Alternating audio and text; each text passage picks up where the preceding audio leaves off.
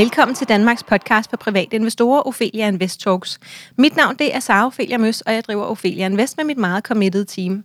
Vores mission det er at skabe rum for læring, og vores vision er, at alle danskere ved, at investeringer er på bordet, hvis vi altså vil det. Strukturen er, at vi udkommer to gange ugen, det er nemlig fredag og lørdag, og podcasten varer cirka 30 minutter. Vores hovedsponsorer, som har sponsoreret dagens afsnit, det er Selected Alternatives og Spotlight Stock Market. Dagens tema, det er hyperinflation, men vi går også bredere end det, og jeg har uh, taget ud til Saxo Bank ude i Hellerup, uh, hvor jeg har sat mig over for Sten Jacobsen, der er investeringsdirektør. Og hej til dig, Sten. Godmorgen. Øh, god, goddag. Du må gerne sige godmorgen. Ja. Jeg skal være ærlig og sige, at klokken er faktisk kvart over 12. Ja, ja, det er langsomt. Ja, det er langsomt. Men jeg er også B-menneske, så jeg har faktisk ikke lavet så meget inden det her i dag. Vil du ikke først og fremmest fortælle en lille smule om dig selv og din baggrund? Nu fik du lige nævnt, inden vi startede, at, øh, at du har været i branchen 30 år og 20 år herude. Ja, jeg kom til Saxo Bank i uh, det herrens år 2000 og har været her siden. Uh, ikke været i stand til at komme ud af fængsel. Og uh, jeg har forud for det haft uh, en 10-årig karriere i primært London og New York. Og jeg har en bachelor degree i økonomi. Og det var det? Du har ikke læst nogen master efter? Nej, jeg blev uh, så involveret med trading, at uh, jeg fik aldrig rigtig, en af dem, der aldrig rigtig nåede at slutte min, min, min hvad hedder det, thesis på, på, på det. Så det, du må tage mig som, som bachelor i. Ja, men, uh, men det tænker jeg faktisk også, at der jo har været, for nogle år siden var der snak om, at man ikke skulle hænge sig så meget i det med kandidaten, at folk bare skulle ud og arbejde efter bacheloren. Så det kan du måske bakke op om, at det kan gå lige så fint. Jeg vil sige, jeg tror stadig, det er bedre at gøre det Er det helt færdigt.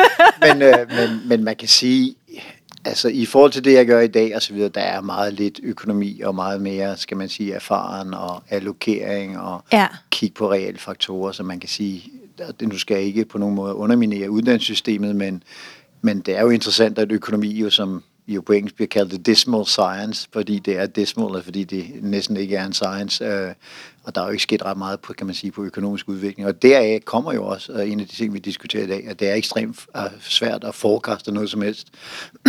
og det er jo blandt andet, fordi de modeller, vi bruger, de er, er hvis man er meget konservativ, så kan man sige, de er meget arcane og meget gammeldags Ja. og, og kigger ikke ligesom på den nye produktivitet, på den nye momentum og hvad der sker. Så jeg vil sige, ja, det er helt fint med en bachelor degree til mit job i dag, men uh, det, hvis jeg skulle have været rigtig økonom, så skulle jeg nok have taget lidt mere. Uh, Ja. Lige brugt det halve år mere. Ja, øh, men det var simpelthen, fordi du blev optaget af, øh, af, af tradingmarkedet, sagde du? Ja, jeg, jeg vidste siden jeg var meget ung, at jeg skulle være i trading, så, så for mig var økonomistudiet sådan set bare en bro til at komme over til trading, og så da jeg blev frigivet på trading der øh, efter at have afsluttet første del på polit, så øh, tog jeg stadigvæk en masse fag og sådan noget, men, men det drev i, i baggrunden, og så, ja. så gik det hurtigt lige pludselig.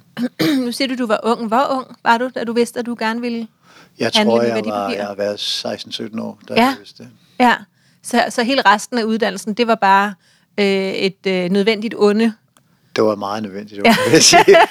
altså, men jeg, jeg var så også begunstig i, at jeg var student på øh, Københavns Universitet, hvor en professor som Niels Thyssen stadigvæk var, var, var, var, var meget stærk kort. Der var ekstremt gode øh, mikro, hvor Hans Keiding. Der var altså virkelig nogle kapaciteter på Københavns Universitet. Også i forhold til, kan man sige, min interesse, som var det internationale kapitalmarked. Blandt andet så sidder jeg i, på universitetet i en, en lille studentergruppe, som det er for meget at sige, at vi hjalp Niels men Niels skrev jo den der rapport, der bliver lavet forud for introduktionen af euro, uh, euroen, som uh, Pato de fra Bank of Italy, og der var Niels jo, det blev han jo meget berømt for, men der sad vi jo og, og var på, om ikke andet på sidelinjen i at følge med i, hvad der skete i, omkring hele i eurospørgsmål, og det var selvfølgelig ja. for en, en, en, en person, som jeg som var mega interesseret i markedet, en stor ting at få lov at være med til. Ja, så det var ikke helt skidt det hele, Nej, jeg, uddannelsessystemet. kæmpe, kæmpe øh, god øh, input og gode øh, medstuderende, og det var super spændende. En super spændende rejse, men det blev hurtigt trading, der overtog interesse. Ja, og, og hvordan startede du så på det? Så fik jeg, hvad, nu skal vi tilbage, ja, det var jo klassisk øh, studenterjob i den danske bank, som jeg mere eller mindre snød mig lidt til, fordi jeg var fodboldspiller i B93, og, for, og kasserende i B93 var, var direktør i danske bank, så Okay. var den måde, jeg fik det job på. Men øh, jeg startede så i sådan noget som udlandsbetaling, men efter tre måneder blev overflyttet til økonomisk afdeling. Ja, Og så kom jeg jo ligesom tilbage i det, og så blev jeg flyttet over og kom over til Citibank, og så gik det relativt klassisk. okay. Og det har du været glad for? Du ser glad nok ud. Jamen, det er tit, når, når folk spørger, man, man kan sige, problemet er, at jeg jo aldrig har haft et rigtigt job. Altså, jeg har ikke ligesom været udsat for at, at skulle opnå en eller anden salgsrekord, øh, eller øh, lave, formulere det ene eller det andet tredje. Jeg har jo bare stort set altid forholdt mig til, hvad markedet gør og kunne, og sandsynligheden og alt muligt andet. Og det har passet mig meget godt. Men, men det, det er vel også et job? Ja, yeah, altså jeg tror mange vil se det som et ikke-job. Men, okay. øh, men, øh, er, er det fordi, at du er, er så glad for det? Altså ser du det mere som en hobby, du får penge for? Nej. Eller en interesse, du får penge for? Hvis man nu går op i den økonomiske helikopter, som siger bank, bank og Altså, de store jobs i mange år har jo været sådan noget med at være beskæftiget med øh, ejendomsinvesteringer og investeringer, som, som du og jeg gør det og andre ting. Men de, altså, aktieinvesteringer er måske produktiv, men overset at bank, banksystemet er jo ikke produktiv, og det er ejendomsinvesteringer heller ikke. Så sådan, altså i forhold til at være, altså hvis jeg var ung i dag, havde jeg jo nok været mere interesseret i at være, ligesom alle andre, en startup virksomhed og gøre et eller andet, eller gøre det på en alternativ måde.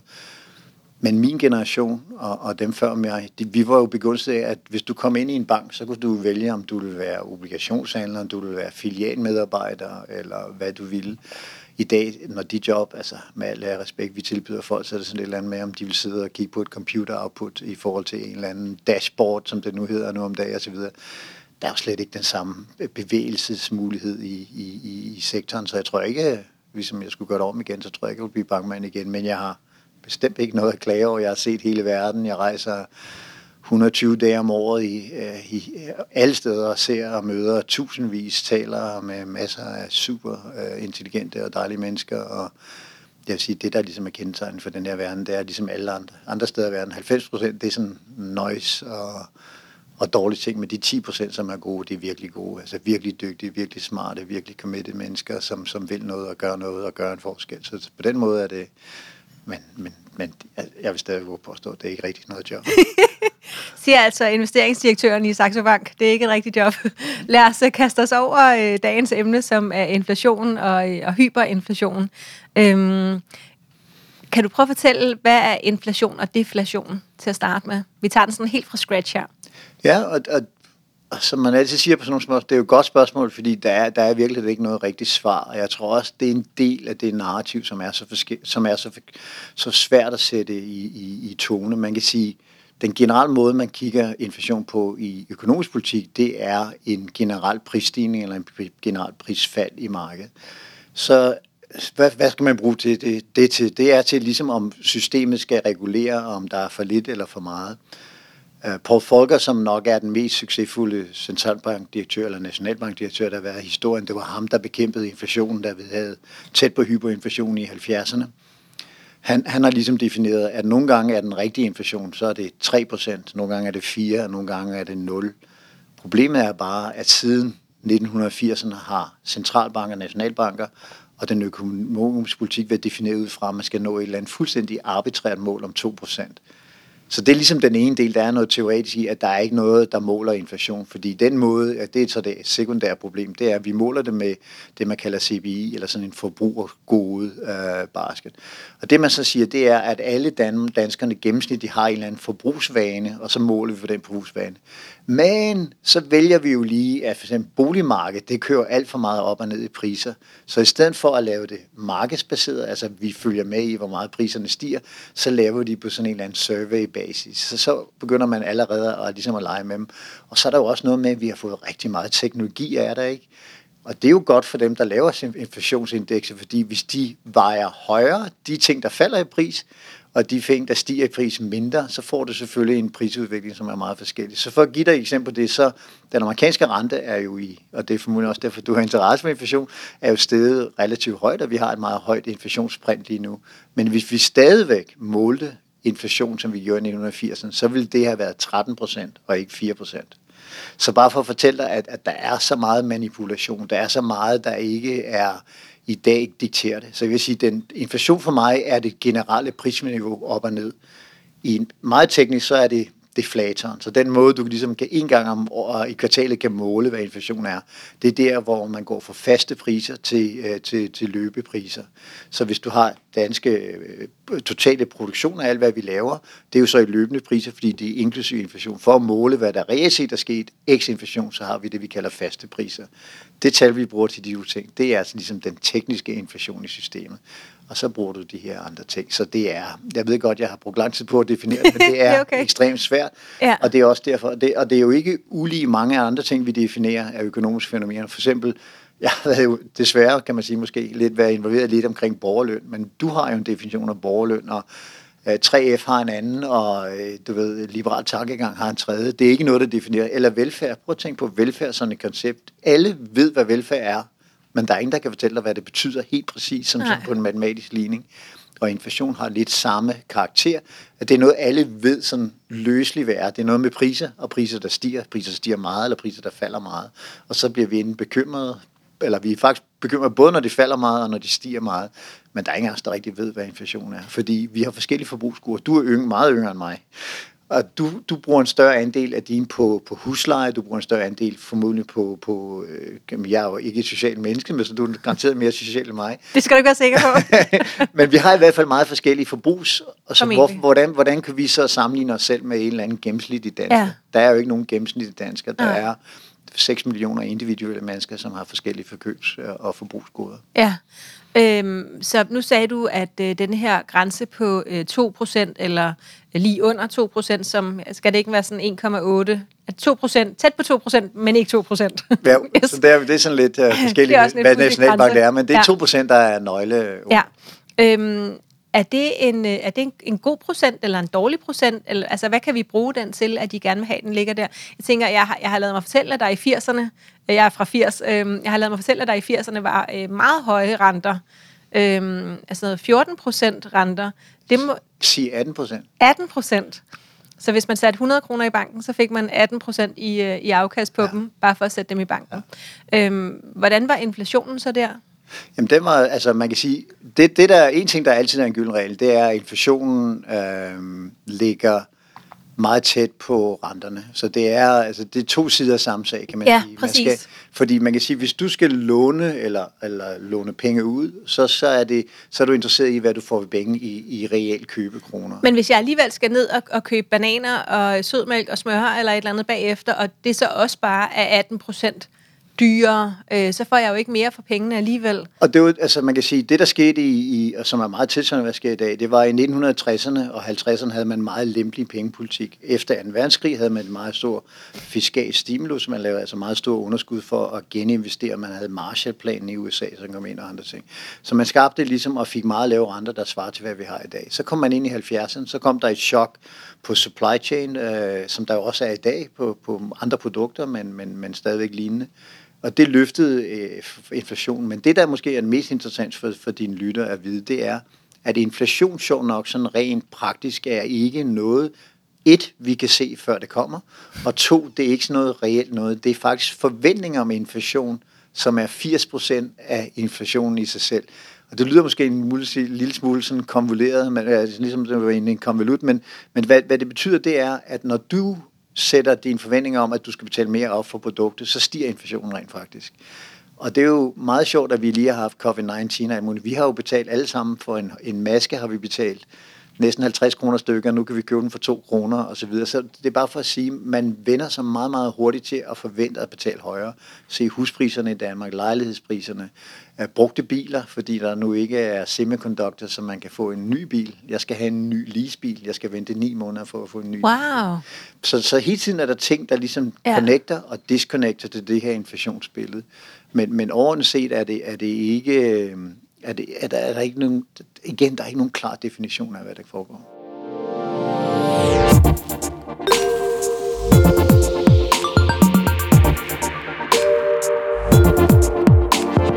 Ophelia Invest Talks er sponsoreret af investeringsfællesskabet Selected Alternatives.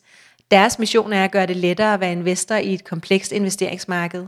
Med en investering hos Selected Alternatives får du adgang til stabile investeringer inden for ejendommen, bæredygtig energi og grøn omstilling. Investeringerne er fordelt på projekter i hele verden med fokus på stabilitet og klima. Ikke hver for sig, men samlet i en aktie. Investeringerne starter fra 750.000 kroner.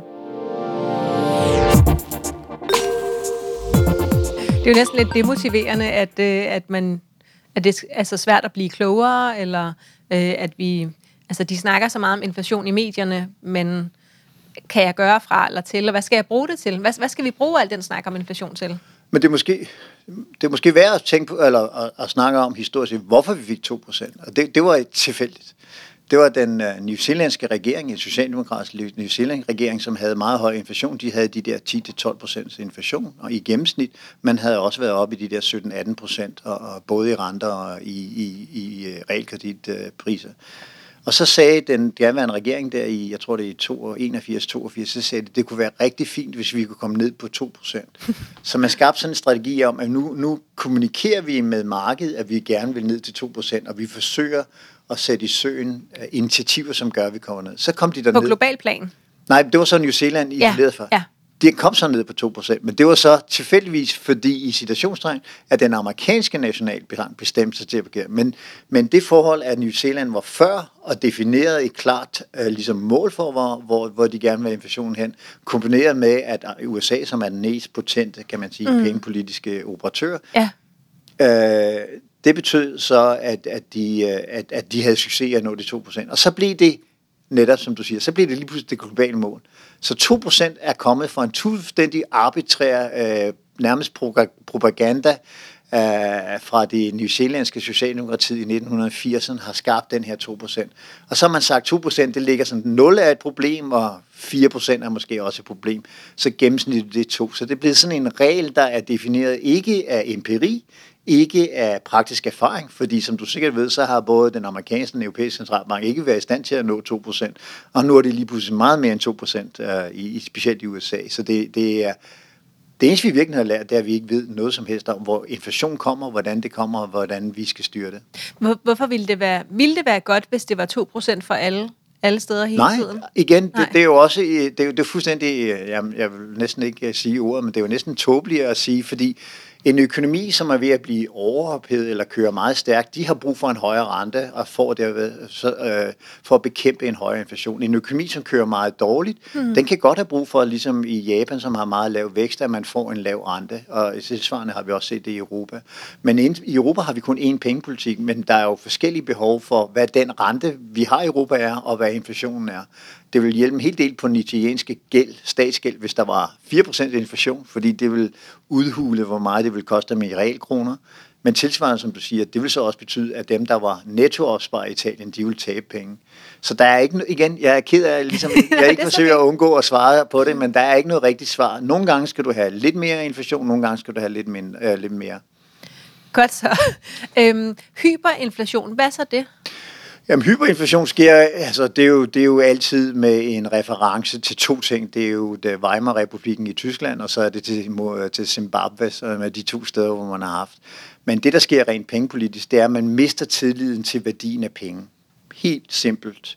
Og tilliden, øh, hvis du mister tilliden til, til penge, så, øh, så, så, så begynder folk at bruge pengene, fordi du, det, er, det er bedre at bruge pengene i dag, end at bruge dem om morgenen. Mm. Og så, og så træder den her ting, jeg sagde før, at det er forventninger med inflation, den driver i virkeligheden bare ja. inflationen ja. højere og højere. Ja.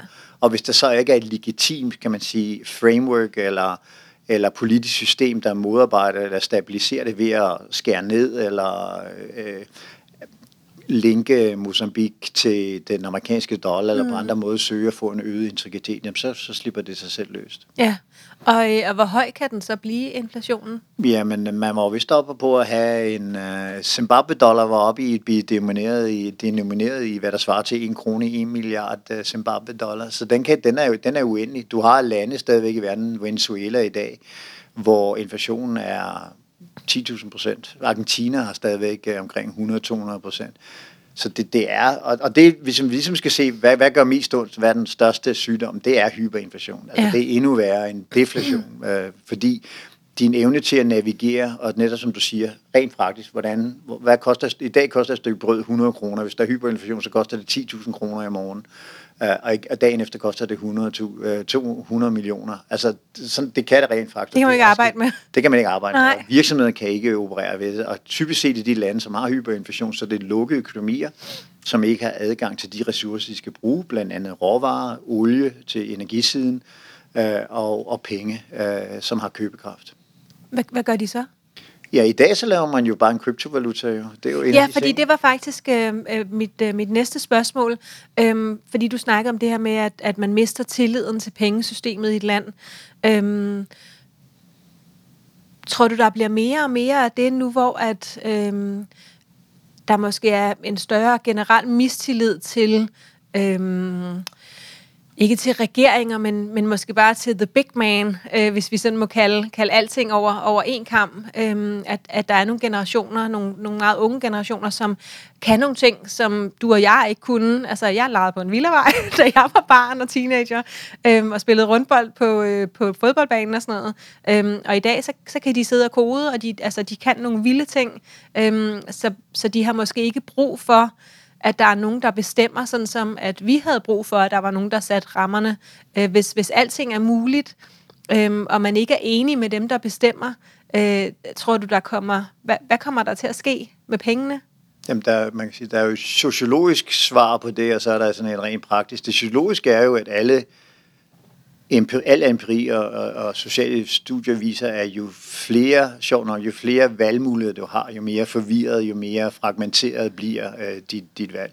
Man har lavet en meget sjov analyse med på en, øh, en, øh, en, øh, en skole for malere, eller for folk, som vil være kunstnere, hvor man så giver et sæt af kunstnere to farver, og så giver man det andet sæt hele paletten. Og så har man forsøgt at måle på, øh, kan man sige, den kunstneriske værdi og innovation, altså hvor meget, hvordan udtrykker sig. Og du har selvfølgelig ret Ja, på svaret. Ja, ja. Svaret er jo, at dem, der havde to, de var meget bedre, fordi de var Ja. nødt til, altså, så jeg tror, der, der er i hvert fald økonomisk, og også den måde, systemer opererer på, er meget sandhed i, at begrænsninger er faktisk relativt Mm. godt. Er det rart? Det er Ja. rart, og, og vi har jo et, et kæmpe øh, begrænsningsspørgsmål, øh, skal man sige, som en af vores alle generationers største øh, udfordring lige nu er den grønne transformation, hvor vi har et, et efter min mening totalt naivt billede på, at vi bare kan lave elektriske biler, og så løser vi verdens problemer. Øh, og lige nu, så, så føler mange, især politikere, at de har uendelig evne til at printe penge og kaste penge efter det. Det ville være meget bedre, hvis vi anerkendte, at der er en limit, limitation til, hvor meget renewable energy kan gøre, og at vi skal så sammenkode det med en teknologi teknologiinvestering og innovation. Så hvis vi begrænser, skal man sige, optionerne, så kan vi, så kan vi lave mere. Altså, altså, og, og, den tredje del er, at vi kan jo forbedre for eksempel udslæt på, på, på kraftværkerne og på de eksisterende biler, kan vi nå rigtig langt, hvis vi bare, øh, ikke bare, mm. for det er det værste ord på dansk, men hvis vi, hvis vi bestemmer os til at gøre det, og, Ja. vi, og, vi, og vi opererer inden for nogle begrænsninger. Så jeg tror, det største problem, jeg har med, med den her model, hvor man, hvor man øger gæld, og man har mange gode og, og, og lad mig sige, jeg støtter 100% om grøn transformation og naturen og alt muligt andet, men, men den rigtige næste ligesom step, næste udvikling, den kommer, når vi, vi, vi ikke har råd til det, altså når vi ikke har begrænsninger. Og, og, og menneskeheden er jo altid innovativ, når de har brug for det. Mm. Jeg synes, det, det største eksempel næsten, det er jo vores øh, COVID-19-vaccine, som vi, altså, Ja, nu er jeg godt nok altid lidt pessimistisk, men øh, jeg havde regnet med to til tre år. Det var, Ja. hvad videnskabsmændene fortalte Ja. os. Og vi havde, Det sagde de også i starten, ikke? ja, det, og det sagde de også, løsligt har vi så gjort det på Og så gik det måneder. virkelig hurtigt. Og hvis du kigger på al innovation, der har været i verden, som har, har virkelig har, har, har, har battet ligesom på den store scene, så er det alt sammen ved kollaboration af globale enheder. Men lad os prøve lige at vende tilbage til, øh, til, til det, jeg prøvede at spørge om i hvert fald, og jeg spurgte måske lidt bredt, men øhm, i forhold til kryptovalutaer og øh, de normale penge, øh, hvad det hedder det, fiat-penge, Fiat, fiat, fiat-penge, og hvad, hvad står det for? Det står simpelthen på, at det er penge, som ikke har noget underliggende værdi. Det er simpelthen tiltroen. I Danmark er det tiltroen til, at den danske regering eller danske folketing på hver givet tidspunkt kan gå ud og beskatte os som borgere. Så derved har det en eller anden form for, kan man sige, collateral value, der er et eller andet, der ligger bag. Men det er i virkeligheden, altså det er det mest... I virkeligheden er det bare papir. BRP er for eksempel i USA, jeg ved ikke, om du ved, hvad der står på en 1 dollar seddel i USA. Nej. Der står en God we trust, så jeg håber, at Ja. folk er virkelig er, tror på Gud, fordi det er, hvis der er en monetær Gud, så er det i hvert fald ham, der støtter hele udstedelsen af alle dollar, der er i verden.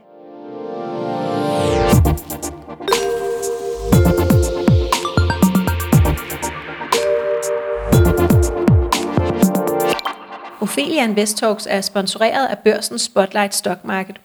Siden dag 1 har Spotlight arbejdet for at skabe bedst mulige betingelser for vækstvirksomheder, så de har adgang til ekspansionskapital og aktiemarkedets fordele. Spotlight-børsen arbejder på at skabe mere synlighed om de selskaber, der er noteret på Spotlight, og mener, at jo lettere og sikre det er for virksomhederne at blive og være børsnoteret, desto lettere og sikrere bliver det også for os investorer at være investor i selskaberne.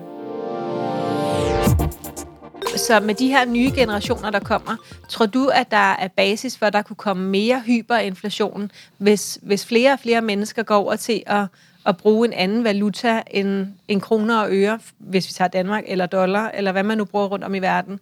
Øhm, bliver den, kan den blive overflødig? Altså, hvor er vi... Hvad ser du af tendenser derude? Nu du rejser i hele verden, snakker med kloge mennesker alle vejen. Jamen, der er ingen tvivl om, at, at jeg har ligesom lavet en regel i, i, i her i Saxo Bank, at når vi læser research, så, læser, så skal vi helst læse kun for folk, der er under 40 år gamle, fordi vi andre, vi har levet i et system, som er meget anderledes. Jeg, mine forældre havde, som vi snakker om før, 18 procent øh, mm. realkreditrenter. Øh, vi har set, jeg har set... Ja, det skaber et andet mindset. Det skaber et andet mindset i den. Så det, det er, jeg tror, det er meget vigtigt at skælne. I USA, der er man, hvad man kalder West Coast money, og det vil sige, for den generation, du definerer, det er altså Generation X, og hvad hedder den sidste, Millenniums. Uh, og, og de har en større uh, sandsynlighed for at bruge og operere med de her kryptovaluta, hvor nu er jeg godt nok en, en adapter til, til krypto, men generelt set folk i min aldersgruppe er mere til guld end de til, til krypto. Så det er ja. ligesom en af de øh, ting, der er. Men i forhold til kernen af de spørgsmål, som er, om der kommer mere eller mindre hyperinflation, det bliver ikke det, der definerer det. Altså man kan ah, okay. sige, hele kapitalværdien af alle kryptovalutaer pt. er 1,3-1,4 trilliarder dollars. Det er mere eller mindre den samme størrelse som den tjek, som den amerikanske regering lige har sendt ud via fiat money altså penge, som ikke har noget værdi, er lige blevet udstedt. Bare en check til det hele den amerikanske befolkning. Det er den totale værdi af et teknologispace, som er spændende, som er disruptive, som er... Som fylder meget. Som fylder ja. ekstremt meget i headlines, ja. men størrelsen af det er insignifikant selv i forhold til okay. guldmarkedet, som er, og guldmarkedet i sig selv er insignifikant i forhold til øh, aktiemarkedet. Aktiemarkedet er insignifikant i forhold til obligationsmarkedet, som er verdens største marked.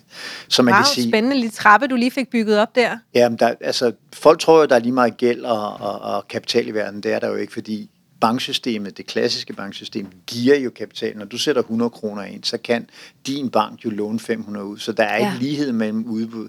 Så obligationsmarkedet er meget større end alt andet i, i sin størrelse. Også fordi øh, både regeringer og corporates og nu grønne bonds, de udsteder i det marked. Og så er der equity marked som det næste. Kan, kan, hvad, hvad, hvad står øverst på, øh, på den trappe, du lige fik bygget op der? Obligationsmarkedet. Obligationsmarkedet, det er det største? Aller, aller største. Allerstørste. Er det dobbelt så stort som aktiemarkedet? Jeg tror, det er fire gange så stort. Fire gange så stort som aktiemarkedet?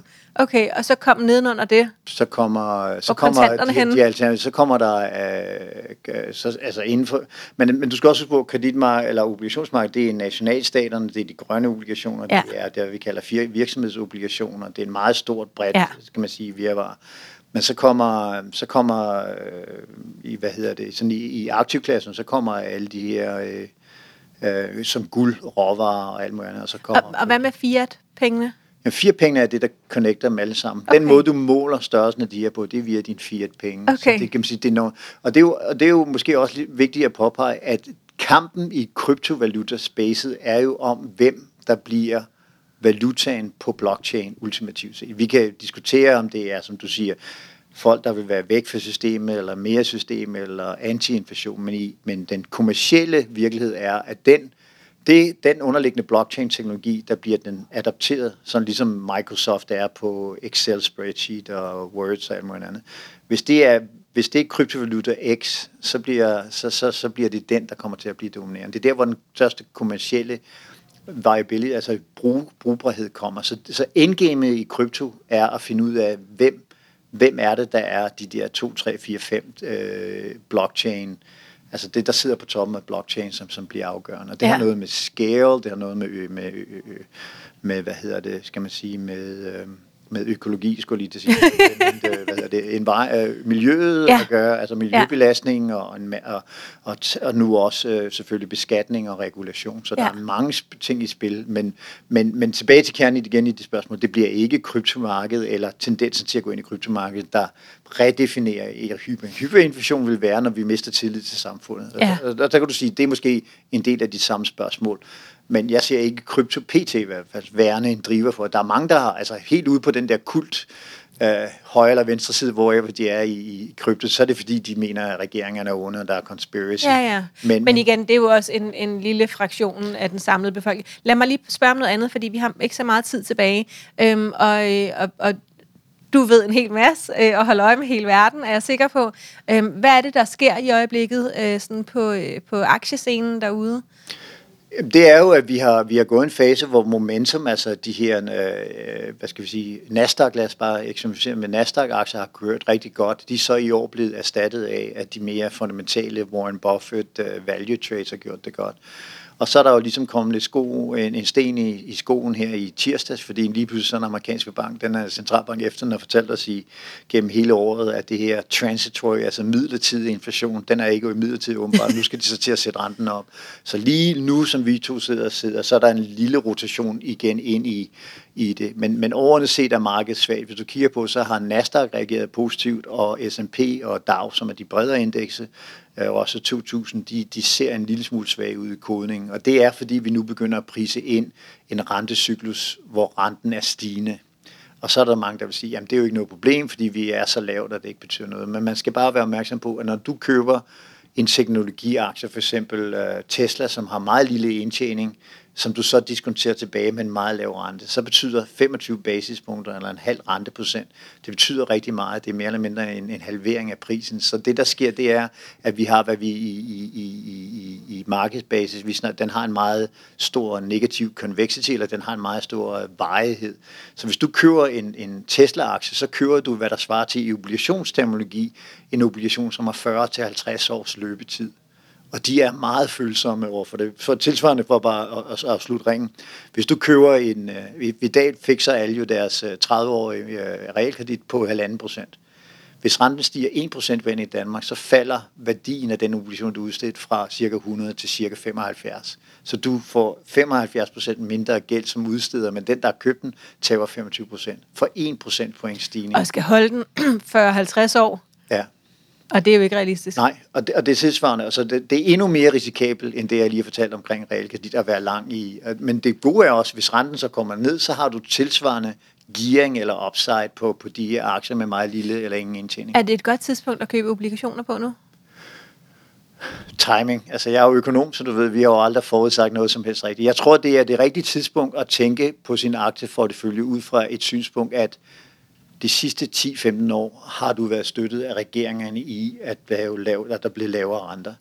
Nu er vi inde i et miljø, hvor vi skal snakke grøn omstilling, vi skal skaffe infrastruktur, og vi skal hjælpe det lave K, eller øh, altså den sociale injustice og ulighed, den skal bekæmpes. Alt det er inflationært. Så du, det vil sige, er hvad, siger du? inflationært. Ja. Så jeg vil sige, at mit største råd til dig, det er at, at blive ved med at, have, at købe og sælge de aktier, du har, og, og blive ved med at have en kerne øh, porteføljeallokering til aktier, fordi det er det bedste aktiv over lang tid. Øh, men du skal også have en forsikring. Du skal købe en brandforsikring på, på, på det. At, at, Må det være guld?